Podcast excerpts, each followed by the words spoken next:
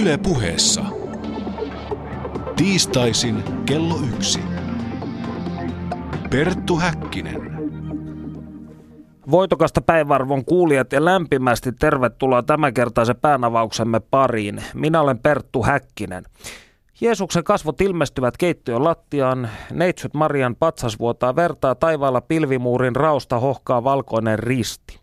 Kenties jo arvasittekin, mistä tänään puhumme, nimittäin uskonnollisista ihmeistä ja näystä. Tänään kohtaamme kaksi pohjoiskarjalaista miestä, jotka omalla kohdallaan ovat todistaneet moisia tapauksia.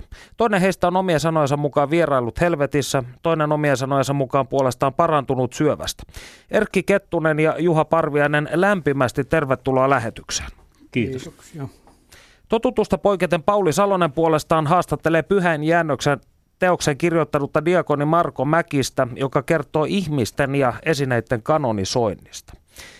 Erkki ja Juha, oletteko olleet lapsesta lähtien uskonnollisia ihmisiä? Kyllä. No minä en ehkä ihan sillä tavalla, että kyllä uskontoakin on lapsena opiskellut, mutta vähän, mutta ei ole ollut samalla tavalla. Minä ymmärsin Erkki, että sinun suvussasi on ollut uskonnollisia kokemuksia useammassakin polvessa. Pitääkö tämä paikkansa? Kyllä se pitää. Minkä laatuisia? No äidille ilmoitettiin etukäteen joko unessa tai hän kuuli vain äänen. Sanottiin tulevia tapahtumia, mitä on edespäin. Muun muassa semmoinen, kun tuota, oli sota ja piti lähteä Ilomensista evakkoon. Ja tuota, pikkusen ennen sitä unessa sanottiin äidille, että syötä kyllikkiä hyvin, kyllikki otetaan pois. No tietysti isä ja äiti ajattelivat, että kun on hirmuinen matka eissä, Savossa oltiin nimittäin evakossa ja, ja, ja äiti sitten joutui laitokselle siellä seuraavaa hakemaan ja tuota, niin tapahtui, että tuota, kyllikin otettiin pois. Vaikka vanhemmat kuvitteli, että tuota, se sillä matkalla kuolee, mutta ei se kuollut, mutta otettiin kuitenkin pois. Kuka tai mikä kyllikki siis oli? Minun sisko. Sillä hetkellä nuorin lapsista. Meitähän yhteensä on 11 tusinaa. Samasta isästä ja äitistä. 11 tusinaa. Niin. No. Hitaasti sanottuna. no, sinä olet Erkki myös omien sanojesi mukaan kokenut Jumalan tekemiä ihmeitä. Mitä tarkoitat? No, tarkoitan sitä esimerkiksi sairauksissa, monenlaisissa, kun ei ennen lääketiede antanut mitään mahdollisuutta jäädä elämään, niin sitten apu tuli tuolta ylhäältä. Muun muassa syövässä, kun todettiin syöpä, niin sanottiin, että tuota, ylilääkäri keskussairaalassa kysyi, että kestättekö kuulet totuuden. Minä sitten kestän. Sanoin, että teissä on syöpä. Ja vaikka hoidot aloitettaisiin ja vaikka ne onnistuisivat, niin te silti luultavasti kuolette kahden kuukauden sisällä hoitojen loppumisesta. Sitten kysyy, nyt kun tämän tiedätte, mikä on elämänne suunnitelma? Minä sanon, että jos ikää tarvit, tarkoitatte, niin se on 80 vuotta. Lääkäri sanoi, että eikö riittäisi 70. Minä sitä ei. 80 ja sitä kohti sivuille vilikuilematta. Ja tämä ratkaisi, että hoidot aloitettiin. Naapurin mies, kun häneltä kysyttiin samaa samaan aikaan, niin hän sanoi, että minä olen elänyt 60 vuotta eikä ole mitään väliä, jos kuolen. Eli ilman hoitoja pari vuotta ja kuoli sitten. No missä sinulla tämä syöpä oli? Syöpä oli vatsassa ja kaulalta nivusiin asti joka paikassa, mutta suurin motti oli kymmensenttinen tuolla aortan ympärillä pallean molemmin puolin ylti. Ja tuota, siihen annettiin hoitoja 2001 alakohta helmikuussa hoidot ja marraskuussa loppu. Ja viimeistä edelliseen hoitoon tultiin vaimon kanssa, niin tuota, aamusilla otettiin kaikki kokeet ja kuvaukset ja muut. Ja sitten 12 piti alkaa se hoito, mutta 11 soi puhelin ja kun vastasin, niin sanottiin, että täältä keskussairaalasta tuota, voitte tulla heti, että kaikki on valmista. No kaupungilta käveltiin heti sinne ja kun mentiin osastolle, niin sanottiin, että tuota, asia on nyt sillä tavalla, että teidän sydämenne ei kestä enää mitään hoitoja. No sehän iski semmoinen parin sekunnin lama. Mutta sitten johtui mieleen kymmeniä vuosia aikaisemmin naapurin miehen sanat. Hän sanoi, elämässä tulee aina vastoinkäymisiä. Ja sitten kun sulle tulee niin suuria vastoinkäymisiä, että tuntuu, että ei millä ylipääse, niin silloin ala ajattelee velatkin saataviksi. Ja tämä kun johtui, niin minä hymyilin lääkärille ja sanoin, että tämähän oli hirmu hyvä juttu. Jotta me olemme olleet 40 vuotta viime kesänä täyttyi naimisissa vaimon kanssa ja meinattiin tehdä ne samat retket tuolla pohjoissa, Pohjois-Suomessa, Ruotsissa ja Norjassa ajaa silloin kun häämatkalla. Mutta tämä syöpä sotki kaiken ja nythän myö päästään lähtemään, kun tuota ei hoitoja ennen pystytä antamaan. No lääkäri raapi päättään ja sitten sanoi, että no menkää työ varautumaan sinne Lapin matkalle ja minä lähetän nämä paperit vielä kaiken varalta Kuopioon, jotta jos ne pystyy jotta tekemään, antamaan lisähoitoa, niin ne kuhtut sitten sinne. Ja myöhän lähetti ihan iloisesti valmistautumaan sinne Lapin matkalle. Ja, mutta kutsu tulikin Kuopioon ja sitten annettiin kuukausi sädehoitoa ja sitten meni muutama vuorokausi siitä, kun sädehoito loppui ja oli kauhea olo. Ja tuota, minä soitin keskussairaalaan sitten, että olisiko vielä jotain tehtävissä. Sieltä vastattiin, ensin tuli hiljaisuus ja sitten sanottiin, että niin, työ ottaisi anna kaiken mahdollisen hoidon. Olokkeen kotona on niin pitkään kuin pystyttä, loppuajaksi otetaan osastolle. No minä keittiön vaimolle sanoin, että ei tule ennen apuja tuolta, nyt on avut löydy, löytävä muualta. Minä menin vessaan, istun pöntölle ja ajattelin, että ei, että 60, vähän yli 60 kun pitää lähteä, että niin hirmuisen mukava olisi elellä tuon eukon kanssa. Tuota. Ja niin minä ajattelin, että kyllähän ne vanhemmat neuvot tuota, silloin kun tullaan niin suur, suuret vastonkäymistä, että ylipiässä, niin silloin kahtokkeen ja huutakkeen tuonne ylöspäin.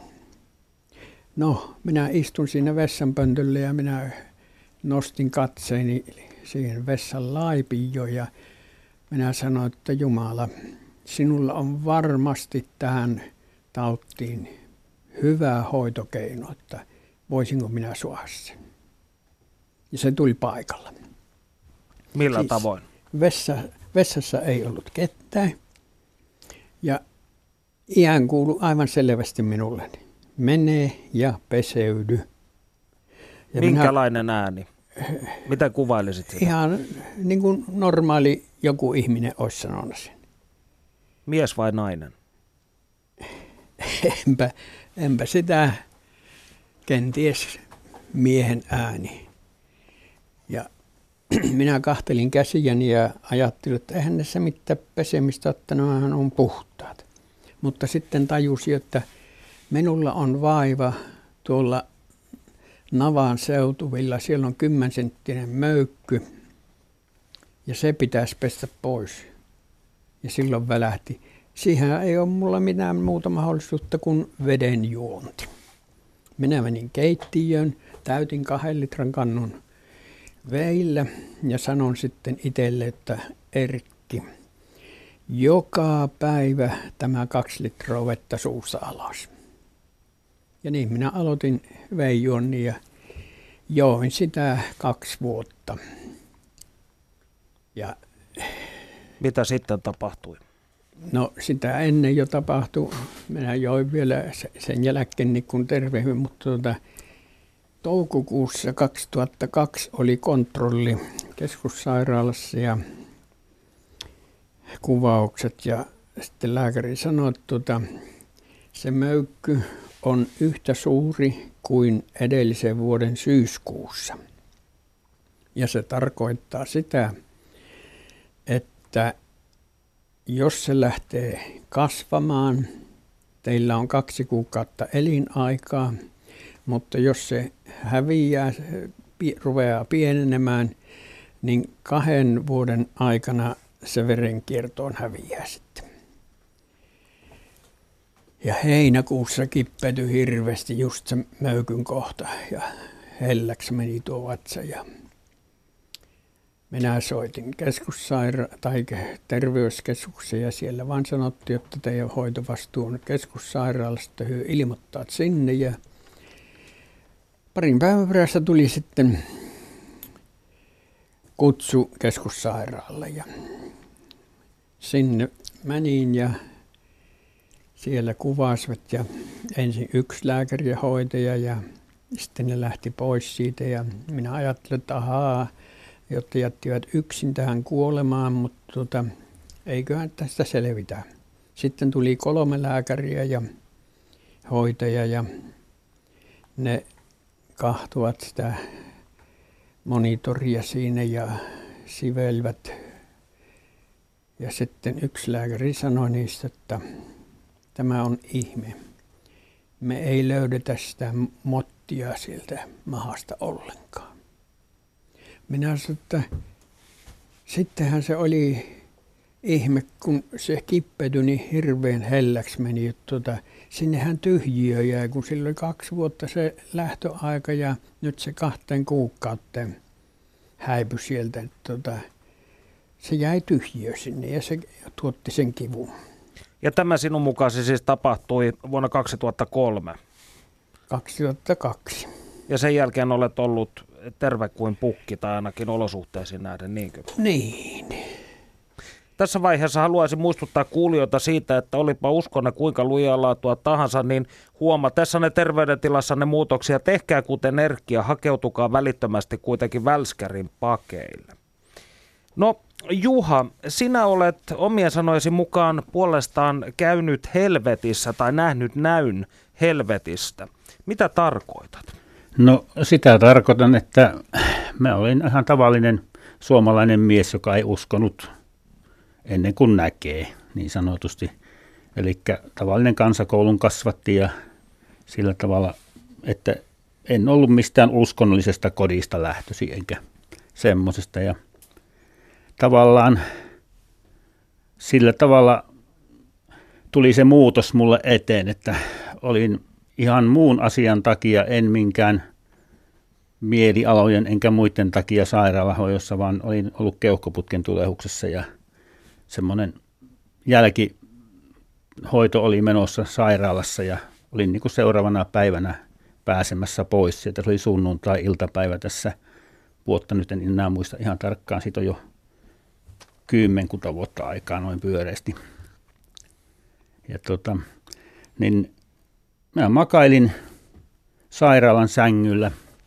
Siinä sen muistan kyllä, että se oli neljä iltapäivällä sunnuntai-iltapäivä. Ja makailin sairaalan sängyllä ja siinä olin sellaisessa, kun oli, paikat oli tiukalla terveyskeskussairaalassa, että niin siinä oli semmoinen potilaskeittiö, mistä oli niin televisioaulan reunassa ja siinä oli sänky laitettu ja siinä mä makailin ja kattelin telkkaria ja kattelin kattoa ja kuuntelin, kun hoitajat käveli siinä ympäriinsä ja niin kuin yleensä sairaalassa tapahtuu. Ja yksi, kaksi, pistin silmät kiinni, olin hereillä kuitenkin, niin kuin monesti kun ihminen selällään on, niin sehän pistää silmät kiinni. Ja yksi, kaksi huomaakin, että olen ihan oudossa paikassa. Että enhän mä olekaan enää siellä, missä me alun pitäen olin. Me olin niin kuin jonkun lattian alla, maan alla tai jossakin syvällä, pimeässä paikassa, joka, jossa ei ollut paljon valoa. Ja ensin mä ajattelin, että mikä tämä näkyy on, jotta itseäni nipistelin ja puristelin ja katselin, että kyllä mä hereillä on. Että miten tämä nyt oikein, että menikö multa taju vai mitä mulle tapahtui. Ja no ei se ollut sen kummempaa siinä. Oli vaan semmoinen, tuli pikkusen niin kuin hätä, että mitä mulle tapahtuu. Ja semmoinen, kattelin vähän ympärille ja siinä se oli niin kuin, siinä oli niin kuin maalattia olisi ollut ympärillä ja että emme, että missä kellarissa voi olla, että missä kumman paikassa minä on. Ja aikani siinä sydän löi pari kierrosta vähän ylikierroksilla tietysti, kun sitä niin kuin säikähti. säikähti ja siitä tulin takaisin sitten, sitä en tiedä kuinka kauan siellä viivyin. Tulin takaisin niin siihen todelliseen tilannehetkeen, missä olin ollutkin ja siinä katsoin, kun minähän on taas ihan tavallisesti siinä samassa paikassa, missä sairaalan puolella ja että ei tässä missään kummemmassa. Ja siinä aikani loikoiltua siinä hoitaja kulki taas vierestä ja taisi olla vähän muitakin potilaita, siellä kuuli ääniä ja jonkun aikaa meni, pistin varovasti silmät kiinni, niin minut vietiin samaan paikkaan, mutta paljon syvemmälle. Sitten minä aloin näkemään, että siellähän on semmoinen niin kuin kuollut puutarha ympärillä. Että se oli kaikki palanutta ja sitten rupesi nenään tulemaan semmoinen omituinen niin kuin palaneen kärryn haju. Ja, Salpietarin tuoksu. Joo, semmoinen, tai sanotaanko palaneen lihan tuoksu tuli nenään. Ja sitten rupesin kahtomaan ympärille, mä huonosti näin siinä valossa, koska siinä oli, että sieltä alkoi kuulua valitusta joka puolelta. Ja ihmettelin, mikä paikka täyttä, onko mä tulossa hulluksi. Tietysti terve suomalainen mies, ensimmäinen ajatus, että nythän minä sekoisin, että eihän tämä voi mitään muuta olla kuin nyt meni pää sekaisin. Se kuitenkin mä niin kuin koin sen, että se oli täysin todellinen paikka, missä minä olen. Että mä en voi olla missään, että, en, että kun on hereillä kuitenkin, että miten tämä on mahdollista. Ja tota, sitten se valitus kasvoi ja joku veti minua sitä, niin kuin, se oli semmoinen viettävä se pohja siinä. Se oli maapohja lähinnä, mutta se vietti alaspäin, koko ajan alaspäin. Joku veti minua sinne alemmaksi. Ja pimeys kasvoi sitä mukaan ja valitus kasvoi ympärillä. Ja sitten vähän aikaan sitten tavallaan jo aloin hakkaamaan itteeni jalkoihin ja joka paikka, että onko mä tosissaan tajuissani vai mitä. Minä ihan siis kaikki tunsin ja koin niin kuin hereillä ollessa konsana. Ja siitä takaisin yksi, kaksi huomaan, että olen taas siinä niin sanotusti tässä päivässä takaisin normaaliolossa. Ja ihmettelen, että mitä tämä voi olla. Ja sitten sit rupesi jo pelkokin kasvamaan, että sekkoonko minä vai mitä mulle näytetään. Ja kolmannen kerran sitten vielä menin, vietiin niin kuin samaan tilaan sinne. Ja ajasta en tiedä tarkkaan, että siinä voi mennä jonkun verran. Ja sitten alkoi jo, tuli semmoinen niin kuin puristava tunne joka puolelta, että alkoi joka, jostakin tulla semmoinen sanoin kuvaamaton syytös. Se, se, niin kuin syytti joka puolelta. Sinä olet syyllinen niin kuin kaikkeen. Sanoja ei kuulunut, mutta tuli semmoinen ympäriltä semmoinen puristava syytös, että olen niin kuin syyllinen kaikkeen maailmassa ja en ollut uskova ihminen, että en varmasti voi sanoa, että olisin mitään raamattuja silleen lukenut tai muuta. Ja sitten sieltä kuuluu ääniä ja valtava valitus alkoi kasvaa ja sitten kuuluu jostakin kaukaa tuttu ihmisääni, jota minä en tänä päivänä pysty sanomaan, mutta mulle se oli tuttu. Mutta mä en pysty sen nimeä sanomaan, koska en tiedä kuka se oli. Se varoittaa, sanoo, älä tule tänne, tämä on paha paikka. Ja sitten mä pelkäsin jo niin paljon ja sitten tuli semmoinen tunne, että niin kuin minut viiään sinne alemmaksi, alemmaksi se käry, se haju ja se valitus. Ja siellä oli valtavasti ihmisiä. Siis ihmisiä alkoi olla enempiä ja enempiä. Mä yritin niihin kontaktia saada, mutta enpä päässyt niiden lähelle. Aina kun olin lähelle pääsemässä, niin ne joko siirtyi toiseen kohtaan tai että en, en pystynyt kontaktia ottamaan heihin. Ja ne kaikki valitti melkein. Näytti, että niillä oli hirveät tuskat. Ja sitten tota, sit näin naisen edessäni ja menin lähelle sitä naista siinä, niin se niin kuin hajosi kappaleiksi ja valui sellaisena visvana niin kuin maata pitkin. Ja sitten mä hyppäsin taaksepäin ja pelkäsin niin valtavasti. Ja yksi, kaksi huomaan, että onkin takaisin sairaalassa. Ja sitten en uskaltanut pistää silmiä kiinni. Ja hoitaja kävi siinä ja mittasi verenpainetta ja jutteli siinä ja lähti pois. Ja neljännen kerran – tuli semmoinen tilanne, että se minut vietiin niin kuin putken läpi. Minä en pannut silmiä kiinni. Minä liuin semmoisen putken läpi sinne syvälle. Ja mä olin niin alhaalla siellä. Ja siellä tunsi, että, siis, että minä hajoan siihen syyttämiseen. Joka puolelta tuli se syytös niskaan, että sinä olet tehnyt niin paljon pahaa elämässä. Että, ja minua vietiin sinne alemmaksi ja alemmaksi. Ja sitten siinä näin semmoisen mieshahmon, joka oli, se oli niin kuin naama oli palannut ja sillä oli kaikki, kaikki niin kuin ei ollut enää oikein ihmiskasvotkaan ja valitus oli niin valtava ja semmoista ja sitten se tunne, että kun mulle tuli, että minä en pääse, minut, tämä on sinun paikka, sinä jäät tänne, sinä kuulut tänne. Ja totta kai ihminen alkaa huutaa siinä vaiheessa apua ja että miten, kun tulee mieleen, että niin kova hätä itsestään, että – mitä tässä tapahtuu. Näin edessäni hahmon ja se oli hyvin alhaalla sitä rinnettä ja siellä pimeys kasvoi valtavaksi sit, sitten ja näin sen hahmon. Menin ja tyrkkäsin sitä hahmoa, sain niin kuin käsillä kosketettua. Se kääntyi se hahmo minua päin. En tänä päivänäkään unohda niitä silmiä. Ne oli kuin se oli kuin musta vuohi, jolla oli niin kuin musta kruunu päässä ja sarvet päässä. Ja kun sen silmät kahto minuun, sen silmät palo minun sydämen läpi ja se niin kuin katsoi, että sinä olet minun. Ja siinä hetkessä minulle tuli sitten se käännekohta. Eli mä en tiennyt, mistä mulle tuli nimi Jumala, Jeesus, auta. Minä huusin Jumalaa, huusin Jeesusta avuksi, jota en ollut huutanut koskaan varmaan avuksi. Se nimi tuli mulle vaan se Jeesus-nimi ja mä huusin. Ja silmän räpäys. Ja minä olin takaisin siellä sairaalassa. Ja tämä näky ei uusiutunut sen jälkeen. Ja sitten mä voin kertoa myöhemmin lisää, että miten tästä eteenpäin jatkui. Oliko, olitko jonkinnäköisten lääkeaineiden vaikutuksen alaisena? En ollut lääkeaineiden vaikutuksen alaisena. Sehän tässä niin kuin kaiken kummallisinta on, että kerskellä päivää niin kuin iltapäivällä ja täysissä järjissään oleva ihminen näkee tämmöisen. Että siinähän voisi kuvitella, että se on joku psykoosi tai muuta, mutta minu, minä olen tänä päivänä täysin eri mieltä. Se ei ollut psykoosi, vaan se oli Jumalan työtä.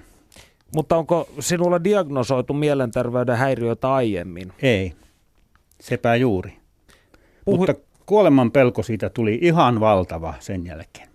Niin mainitsit tosiaan, että nukuit vuoden valot päällä. Joo, suurin piirtein vuoden nukuin valot päällä. En sen jälkeen uskaltanut nukkua kuin valot päällä. Yksinkertaisesti se näky oli niin karmea. Siis mulle, mä sanon suoraan, että kyllähän mä nukuin, mutta valot oli aina päällä. Kävitkö psykologin pakeilla tämän asian tiimoilta? En siinä vaiheessa käynyt kenenkään, en uskaltanut kellekään puhua, koska suomalainen mies menettää sen kasvonsa heti välittömästi, että sehän on hullu, sehän on ensimmäinen kommentti. Palataan tähän asiaan tuota pikaa. Tässä vaiheessa kuulkaamme, mitä valistava asia Pauli Salonen on meille taikonut. Perttu Häkkinen. Ortodoksisessa kirkossa Jumalan tahtoa esimerkillisesti noudattavia henkilöitä kanonisoidaan eli julistetaan pyhäksi. Myös pyhimyksen ruumiinosa tai tälle kuulunut esine saatetaan kanonisoida, jolloin ne muuttuvat relikeiksi eli pyhän jäännöksiksi. Mutta mitkä ovat ne kriteerit, joiden perusteella ihminen tai esine katsotaan pyhäksi? Tästä meille kertoo pyhän jäännökset kirjan kirjoittanut diakoni Marko Mäkinen. Millä kriteereillä henkilö kanonisoidaan nykyään? Nykyään oikeastaan ne kanonisoinnin eli pyhäksi tunnustamisen periaatteet ortodoksisessa kirkossa niin on aika samanlaiset, mitä ne oli jo esimerkiksi sataluvulla. Siellä on vanhoja kertomuksia siitä. Esimerkkinä voi mainita vaikka sataluvulla surmatun polukarpos Myrnalaisen, jonka jäännökset kristityt otti talteen, hautas ne ja alkoi viettää hänen haudallaan marttyyrin muistopäivää, jota he sitten kutsuivat myös syntymäpäiväksi uuteen elämään. Ja, ja pian näillä marttyyrien, näissä marttyyrien hautavuudissa alettiin viettää myös ehtoollista. Eli toisin sanoen pyhäksi tunnustaminen tapahtui tavallisten kristittyjen toimesta ja paikalliset piispat vahvisti pyhyyden. Ja oikeastaan tämä periaate on säilynyt vieläkin, mutta asiaan on vaan liitetty kirkon kasvamisen takia niin vähän laajempi kirkollinen asia tutkiminen, jonka sitten patriarkka vahvistaa, mutta sen perusta on aina tämä ruohonjuuritason kokemus. Vaihtelevatko nämä kriteerit kanonisointiin paljon kirkkokunnittain? No joo, voisi sanoa sillä, että tietysti kanonisointia ja pyhäksi tunnustamisia tekee, tekee niin sanotut vanhat kirkot, eli ortodoksinen kirkko, roomalaiskatolinen kirkko ja, ja jotkin orientaaliset kirkot.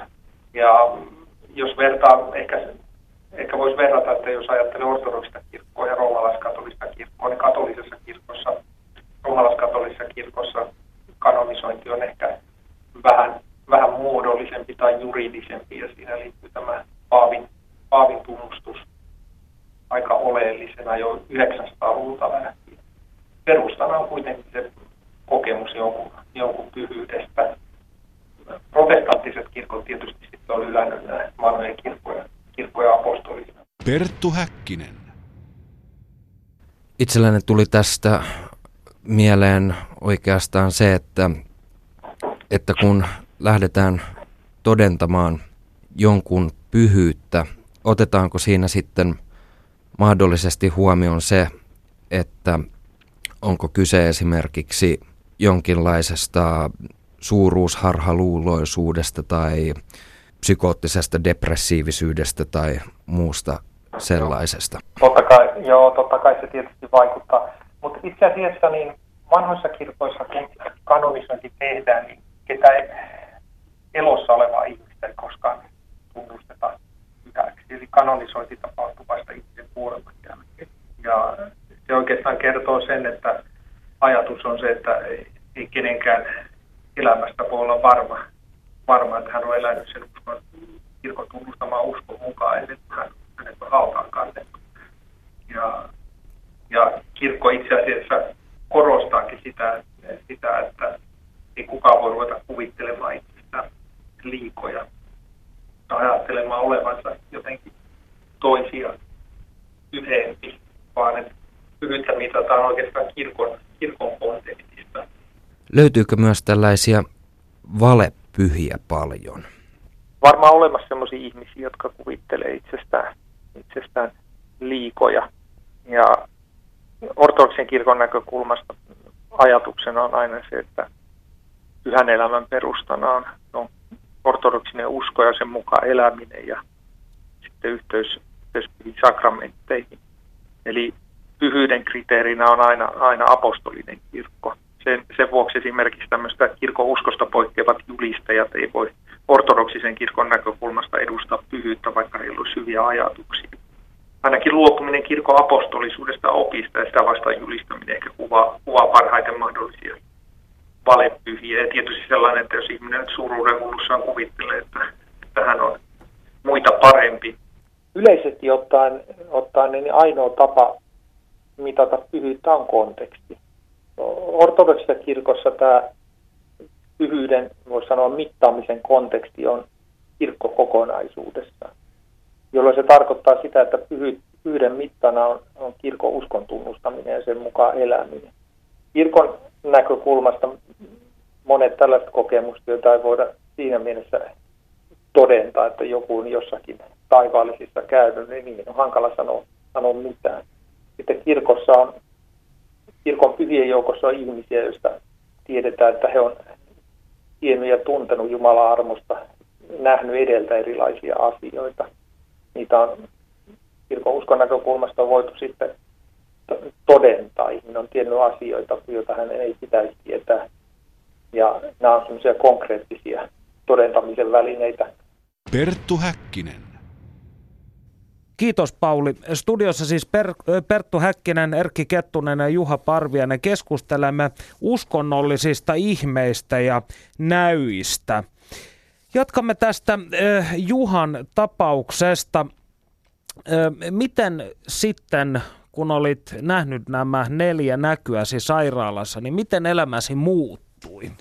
No elämä muuttui sillä tavalla, että se kuoleman pelko tuli niin päällimmäiseksi, mutta niin kuin uskoonhan minä en ollut vielä tullut siinä vaiheessa mitenkään. Että, mutta sitten se aloin silleen, että mä, läksin, mä monta kertaa kuljin niin kuin kirkon ja eri seurakuntien ohi ja mä alkoin niin kuin kiinnostaa, että voisiko tuolta saada apua, että voisiko jollekin kertoa tämän tarinan ja puhua jollekin ihmiseltä, että saisi sen sydämeltään pois.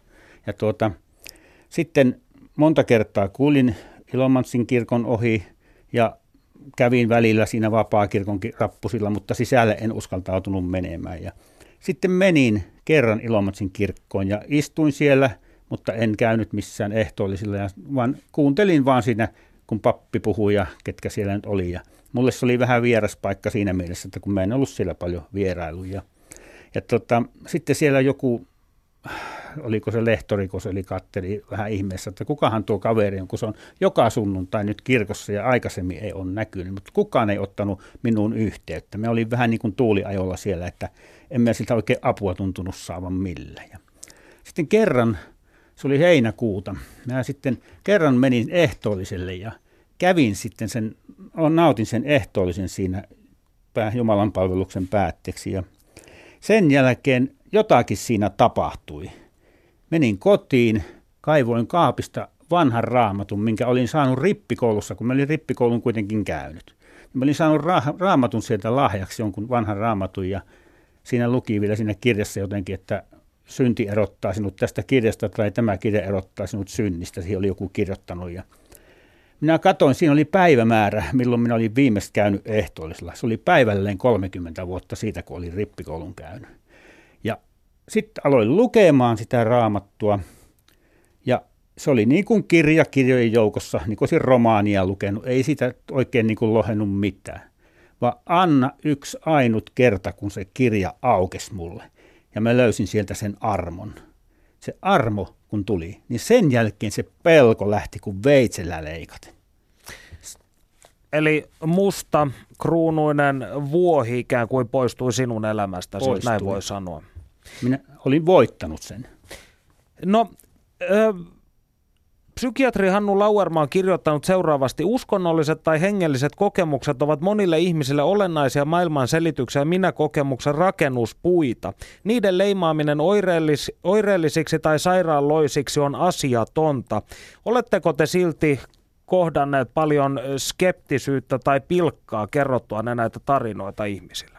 No seura kunnan ja uskovien ihmisten keskuudessahan ei pilkkaa koe tämmöisistä, mutta varmaan maallisten ihmisten, jotka ei ole uskonnon kanssa millään tavalla tekemisissä, niin kyllähän sitä, jos menee suoraan sanottuna puhumaan, niin hullun leimanhan saa, se on ihan selvä asia. Onko teillä molemmilla sama kokemus? No minä en ole huomannut, että tuota, olisi pilkattu sen takia. Hyvin monet ovat hyvin suuresti olleet kiitollisia, että on puhunut tuota, näissä, miten on parantunut sairauksista. Sinullahan Erkki käynyt muitakin tällaisia erikoislaatuisia tapahtumia. Voisitko kertoa niistä hivenen? Joo, oli 70-luku ja tuota, olin viiden kilometrin päästä hakemassa seipäiltä kuivia heiniä. Ja tuota, puoli kuormaa olin mättänyt siihen ja sitten Ilomantsin järven yli tuli hirmuisen mustat pilvet nousi sieltä ja koko paikka hämärtyi ja muutamia pisaroita viskoja. Minulle tuli hätää ja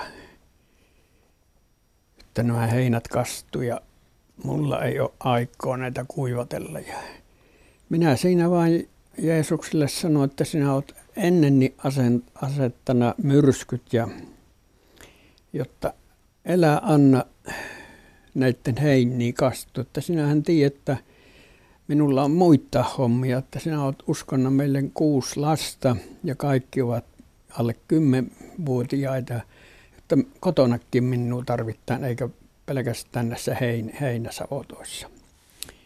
Sen minä vain sanoin ja tuota jatkon töitä ja ihmettelin, että sade yltyy ja yltyy, mutta ei saa siinä, missä minä olen ja missä on nämä heinäse, viimeiset heinäseippäät. Ei ollenkaan, ei pisarokkaat tule vettä siinä. Mutta sitten sain kuorman täytteen ja läksin ajamaan sitä viiden kilometrin matkoa ympärillä satoa kuotamalla. Mutta ei heinin päälle eikä raktorin päälle. Ajoin sen viisi kilometriä kotia, peruutin kuorman heinähuoneeseen ja sillä hetkellä, kun kuorma oli katon alla, niin hirmuinen kohaus kuuluu. Oli niin kuin luukku olisi nykästy siitä kuorman päältä ja raktorin päältä pois. Ja vettä tuli hirveästi raktorin päälle. Ja kun minä hyppäsin raktorin kopista ja loikkasin sen parin metrin pätkän sinne heinähuoneeseen, minä kastun aivan märäksi. Mutta heinät ei kastunut. Mutta Jumala varjel, jotta heinät ei kastunut.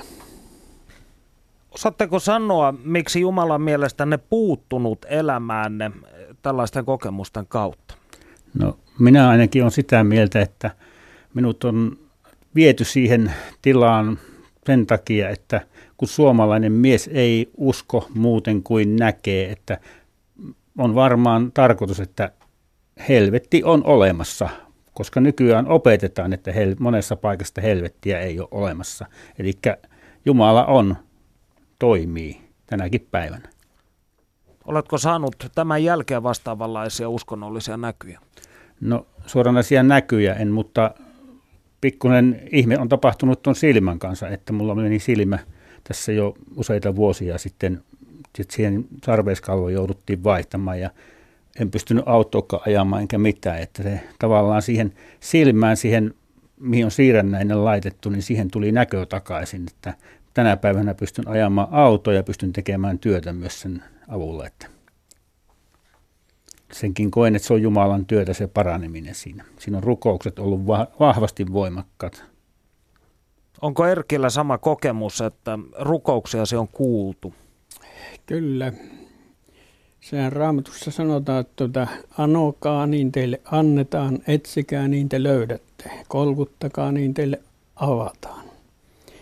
Ja semmoinen pikkuinen varjelus kävi yhtenä talvena hiihdin mökille 10 kilometrin päähän ja Lammen toisella puolella oli tuttavan mökki ja minäpä käyn kahtumassa senkin ja hiihin sinne ja sitten tulin pois, olin Sammo Lattu tulossa, niin puolivälissä siinä lammen selällä, niin tota, tuli mieleen, että minä pyörähän tuosta vasemmalle ja menen kahtumaan tuossa, missä on vene, niin tota, tai johon veneen päälle liikkoo lunta. Ja läksin sinne hiihtämään, niin muutaman kymmenen metrin päässä kuulu taas ääni, aivan samanlainen kuin aikaisemmin niin olin kuullut. Sanottiin, että käänny vasemmalle. Minä pysähyn, katoin, että jäällä ei ollut ketään ja tajusin, että tuota, tämä oli Jumalalta. Minä käännin sukset 90 astetta vasemmalle, hiihin sinne päin 50 metriä sieltä sitten rantaa. Ja kun pääsin venneen luo, niin Artta pitäähän minun kokeilla, että, mä, että miksi minun piti tehdä tuo lenkki. Otin semmoisen 3-4 metriä pitkän seippään ja hiin sitä kohti läksin sitä rannasta, mistä olin kääntynyt vasemmalle. Ja sillä paksummalla piällä aina pötkäsin siihen jäähän. Parin kilometrin päässä jääsärky oli kaksi senttiä jäätä. Tajusin silloin, että tuota, jos olisin hiihtänyt suoraan, olisin puonna syvyyksiin ja hukkunut, mutta Jumala varjelle ja jotain tehtävää. Kenties tämä yksi on semmoinen, että tuota, minä olen näistä kertonut, näitä on hyvin paljon näitä erilaisia ja muitakin sairauksia, että tuota, joista on Jumala sitten, kun ei lääketiede ne pystynä mitään tekemään, niin tuota, sitten yksäkin vain apu tullaan. Eli ainakin tuolla jäällä niin mielestä sitä määni aiheutti sen, että kettuselle ei tullut loppua. Niin. No ajatellaanpa, nykyisinhän tietysti hyvin monet asiat pyritään selittämään luonnontieteen diskurssissa, niin jos luonnontiede onnistuisi tarjoamaan selityksen näille kokemillenne ilmiöille ja näylle, niin mitä luulette, olisiko sillä vaikutusta uskoon? Ei. En minä usko. Ei, en usko minäkään. Et se, on, se on niin henkilökohtainen kokemus, että e, koska mä ainakin koen sillä tavalla, että se Jumalan avuksi huutaminen oli se, joka minut toi pois siitä tilasta. Eli silloin se ei voi olla luonnollisesti selitettävissä. Onko Erkki samoilla linjoilla? Kyllä. Tässä vaiheessa kuunnelkaamme taas, mitä Pauli Salonen on iloksemme tehnyt. Perttu Häkkinen. Pian jatkamme keskustelua diakoni Marko Mäkisen kanssa – Ortodoksisella kirkolla on siis omat kriteerinsä sille, kuka tai mikä katsotaan pyhäksi. Mutta ortodoksisuus on kuitenkin vain yksi kristinuskon suuntaus, joten herää kysymys, herättävätkö nämä mahdollisesti eriävät kriteerit kiistoja kirkkokuntien välille. Vaikka ortodoksista kirkkoa ja roomalaiskatolista kirkkoa miettii, niin vuoteen 1054 asti me pyhät on yhteisiä. Eli kirkko oli silloin siihen asti jakamaton. Eli on, on monia tuhannen, tuhannen vuoden ajan paljon samoja pyhiä. Sitten kun kirkot on elänyt erillään, niin on niitä omia pyhiä. Mutta eihän meillä ole tarvetta sitten määritellä ortodoksen kirkon ulkopuolella jonkun toisen ihmisen pyhyyttä. Että heidän, heidän pyhyys ei ole meidän määriteltävissä, mutta toisaalta ei ortodoksinen kirkko sitten tunnusta myöskään, myöskään näitä kirkkoon kuulumattomia pyhiä. Sinänsä sinänsä ortodoksien kirkon elämä ja historiahan on täynnä, täynnä kertomuksia ihmeistä ja pyhistä ihmisistä. Ja sekin, mikä ehkä estää sen, että semmoisia turhia kiistoja ei haluta herätellä, on se, että samaaikaisesti kirkko on hurjan pidättyväinen kokemuksien suhteen, koska nehän voi olla petollisia ja virheellisiä myös. Ja painotus on siinä, että ihmisen tulee ennen kaikkea tulla Kristuksen yhteyteen, pyrkii hengelliseen kasvuun erityisesti itsetuntemukseen, nöyryyteen ja rakkauteen. Kun tällaisessa pyhäksi tunnistamisessa on merkittävissä määrin kyse myös ihmisten, eli voisi kai sanoa seurakunnan jonkun pyhäksi katsomisessa, niin, niin syntyykö puolestaan seurakunnan ja papiston välillä koskaan ristiriitoja siitä, että kuka katsotaan pyhäksi ja kuka ei? Aina tietysti on ihmisiä, jotka, jotka ajattelee, että joku on turhaan kanonisoitu tai tunnustettu pyhäksi tai, tai aina epäluuloja, mutta sehän tämmöinen vajavaisuus kuuluu ihmisten maailmaan ja mikä minun mielestä semmoinen kriittisyys on ollenkaan huono asia, koska sitten toinen ääripää on siihen, että mennään ihan, ihan älyttömyyksiin asti asioissa. Että terve kritiikki aina paikalla ja keskustelukin asioista. Mutta tietysti kirkossa sitten kanonisointi on jo niin iso, iso prosessi, silloin asiat on jo paljon valmiimpia. Mutta aina on henkilökohtaisia mielipiteitä ja joku kokee jonkun ihmisen eri tavalla kuin, tai jonkun pyhänkin 1600-luvulla eräs, eräs nainen, naispyhä tunnustettiin pyhäksi kirkossa ja siihen aikaan sitten kirkossa syntyi sellainen isma ja kiista, jossa, jossa ne, jotka edusti sitä vastapuolta sitä skismasta, ne käytti perusteena tätä pyhää ihmistä, jolloin tapahtui semmoinen merkillisyys, että, että kirkko peruutti tämän pyhän kanonisoinnin. Tämä ei varmaan kovin usein ole tapahtunut. Mutta loput, tällä itse pyhällä ei ollut mitään tekemistä sen kiistan kanssa. Perttu Häkkinen. Milloin viimeksi Suomessa joku on todettu ja julistettu pyhäksi ja miksi? No Suomen ortodoksinen kirkkohan oli 1920-luvulle saakka Venäjän kirkkoalainen ja on nykyään osana Konstantinopoli patriarkaattia. Venäjän kirkko on kanonisoinut ja tunnustanut pyhiksi jo ennen tätä aikaa, 1920-lukua, ja Suomi oli osana sitä monia pyhiä, ja sitten sen jälkeen ja viime aikoihin asti monia uusmarttureita, joita Neuvostoliiton aikana surmattiin ihan niin lukuisina joukkoina. Suomalaisiin liittyy ehkä esimerkiksi pyhä pappismartturi Alexander Helsinkiläinen, joka toimi pappina Helsingissä vuosina 1914-1917 ja sen jälkeen sitten Venäjällä Moskovassa. Ja Bolshevikit surmas hänet vuonna 1937. Venäjän, Venäjän kirkko sai hänet vuonna 1994. Ja vastaavasti esimerkiksi kreikkalaissakin tapahtunut paljon kanonisointeja sekä marttyyrien että muiden pyhien ihmisten Suomen autonomisessa kirkossa tämmöisiä virallisia pyhäksi tunnustamisia ei ole tapahtunut Suomen itsenäisyyden aikana, mutta asia on kyllä jatkuvasti esillä ja ehkä lähivuosina myös tapahtuu joitakin kannattaa. Uskonnollisessa kontekstissa ihmeellä tarkoitetaan jumalalliseksi katsotun hahmon, tämän ruumiinjäännösten tai omistaman esineen ympärillä tapahtuvaa poikkeuksellista ilmiötä. Milloin Suomessa on viimeksi tapahtunut tällaisia ihmeeksi katsottuja poikkeavia ilmiöitä? No tuohon on, tuohon on tietysti vaikea sanoa, koska, koska se on aina subjektiivinen tietysti kokemus ihmeestä, mutta äh, Valamoluosta ei nyt liity suoraan pyhiin ihmisiin, mutta Valamoluostarissa on esimerkiksi kaksi ihmeitä tekevää ikonia, jotka on myös erä, eräänlaisia reliikkejä. Näitä on konevitsalainen jumalaidi ikoni ja valamolainen jumalainen ikoni. Nämä nimet on, kuvaa tiettyä ikonityyppiä. Ja näistä jälkimmäinen, tämä valamolainen jumalaidi-ikoni, niin merkittävyyden tunnistamiseen liittyy parantumisisme.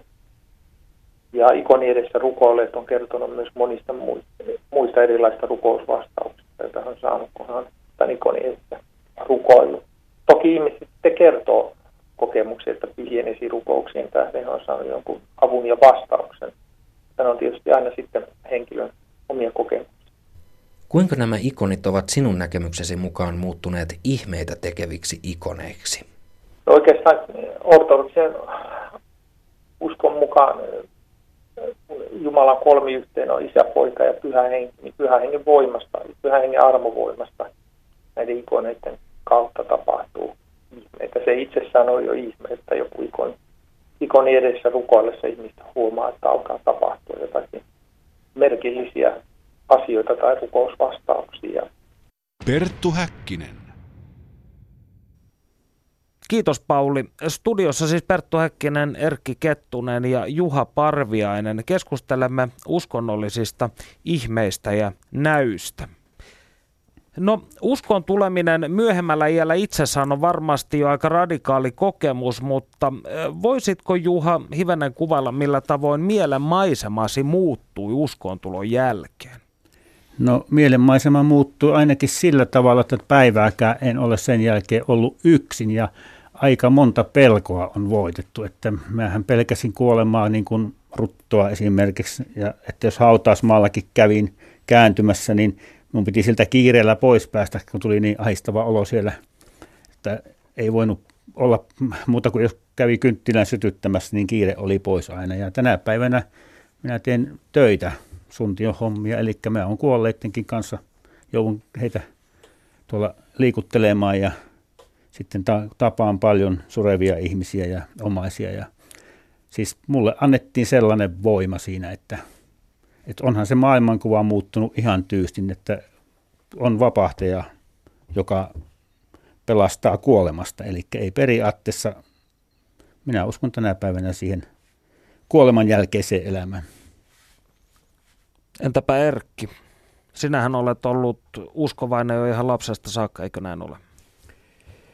No, minun vanhemmat opettivat, että tuota, Jumalaan voi luottaa kaikissa mahdollisissa asioissa.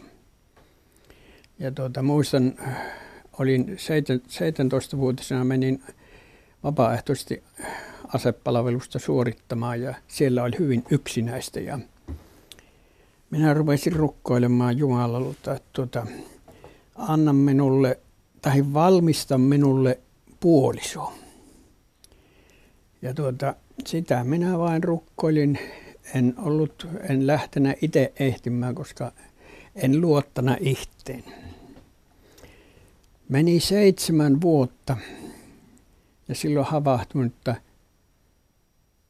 Raamatussa kerrotaan Jaakobista, joka rukkoin seitsemän vuotta. Ja silloin minä sanoin Jumalalle, että nyt jos et anna, niin minä otan itsekin. mutta, mutta silloin läks, läks asiat sujumaan. Muistan hirmuisen hyvin, olin nähtävästi oli opistolaispäivät tuolla Pielisjärven kristillisellä kansanopistolla ja minä siinä pihamaassa kulin ja kaksi neitosta kulki minun eille ja se toinen jostain syystä kääntyi ja kahto, että kuka sieltä takkoo tullut. Ja minä näin hänen kasvonsa. Ja minä säikäin, että mistä on enkeli tullut tänne. Ja tuota, siitä meni pari vuotta, kunhan siitä meni niin minut enkelin kanssa viittiin. Samaan aikaan tämä tuleva vaimo oli siis alakana pyytämään Jumalalta, että anna minulle perhe. Ja jos annat, niin anna ainakin kuusi lasta. Heitä oli vain kaksi, niin nähtävästi se lapsena tuntui, että on vähän liian vähän. no tämä, montako tuli? No se kuutonen kääntyi nurjan puoliin. Eli yhdeksän? Yhdeksän lasta. Ja kaikki sopii maailmaan ammattinsa sopivaan. No, te mainitsitte aiemmin tässä, että suomalainen mies eri tota, jos puhuu tällaisista asioista, niin hänen nope, helposti lätkästää hullun leima. Niin oletteko te kohdanneet ihmisiä, joilla olisi vastaavanlaisia kokemuksia kuin teillä? Kyllä me varmaan ainakin jonkun on kohdannut, mutta en suoranaisesti ihan samanlaista näkyy, mutta jotakin sinne suuntaan, jotakin vastaavaa, mutta onko lähemmän lähinnä niin kuin sitä paremmasta paikasta on niitä näkyjä ollut enemmänkin? Niin kyllä niitä aina tullut esille tämmöisissä kertomuksissa, mitä, mutta tuota, ei näin jyrkkiä kuin mitä itselle on tapahtunut. Tuota, olet tullut vastaan. Ja hyvin harva, kun kertoo, niin jotkut harvat sanot tuota, alussa semmoista sanottiin, että elää kerro kellenkään, koska ei voi tapahtua kaikille, jotka pyytävät parantumista ja muuta. Ja kun eivät sua, niin siitä voi sitten sairastua ihminen ja muuta, että tuota, älä kerro kellenkään. Ja minä päätin, että tuota, minä en kerro. Sitten unessa mulle sanottiin, että tuota, jos et kerro, niin elämänlankasi katkaistaan pois. Aha. Se, sen jälkeen minä olen kertonut ja sanonut, että kaikille minä haluan kertoa. Eli sä unessa tällaisen ultimaattumin siitä, että jos pidät säkin suuta kiinni, niin, niin. leikki on loppu. Niin, että sulle ei ole mitään tehtävää tiellä ajassa. Tuota. Eli, eli koet, että sinun tehtäväsi, henkilökohtainen tehtäväsi on kertoa ihmisille näistä asioista? Juuri niin. Onko Juhalla samantyyppinen Joo. ajatus. Näitkö sen takia sen, mitä näit, että voisit kertoa siitä muille? Joo, tämä on, mä oon kokenut sen koko ajan sille, että minun pitää tämä kertoa, sitä ei saa vaka alle jättää, että se on niin raju, raju kokemus ja sitten toinen mikä, niin että sillä voi auttaa semmoisia ihmisiä, joilla voisi olla samanlaisia kokemuksia hyvin pitkälle. Minä olen kirjoittanut viisi kirjaa ja kuusi on mänössä ja olen myös oman elämän kerran kirjoittanut kaikki muistamat, muistut tapahtumat. Ja tuota, ihan sitä varten vain, että tuota, jos ihmiset herreis siihen, jotta tuota, ei ole pakko helvettiin mennä, kun on auttussi armosta suotu. No jos ajattelemme tähän loppuun vielä monia pyhimyksiä, niin pyhimyksen kanonisoidullahan kävi tällaisia, he saivat juuri outoja näkyjä ja kokivat tällaisia ihmeparantumisia vastaavaa, niin miltä kuulostaa teistä ajatus siitä, että kuolemanne jälkeen teidät tunnustettaisiin ja julistettaisiin pyhiksi? Ei, ei, ei todellakaan. Se ei miellytä. Ei. No, toivotaan sitten, että näin Miten ei käy. Minä vaivainen syntinen olen. Niin on. Pelkästään armosta me täällä olemme. Näihin sanoihin on hyvä lopettaa. Lämmin kiitos tästä keskustelutuokiosta, herrat. Kiitoksia. Kiitoksia. Ja me palaamme asiaan ensi viikolla. Siihen asti voikaa hyvin. Kiitos. Kiitos. kiitos.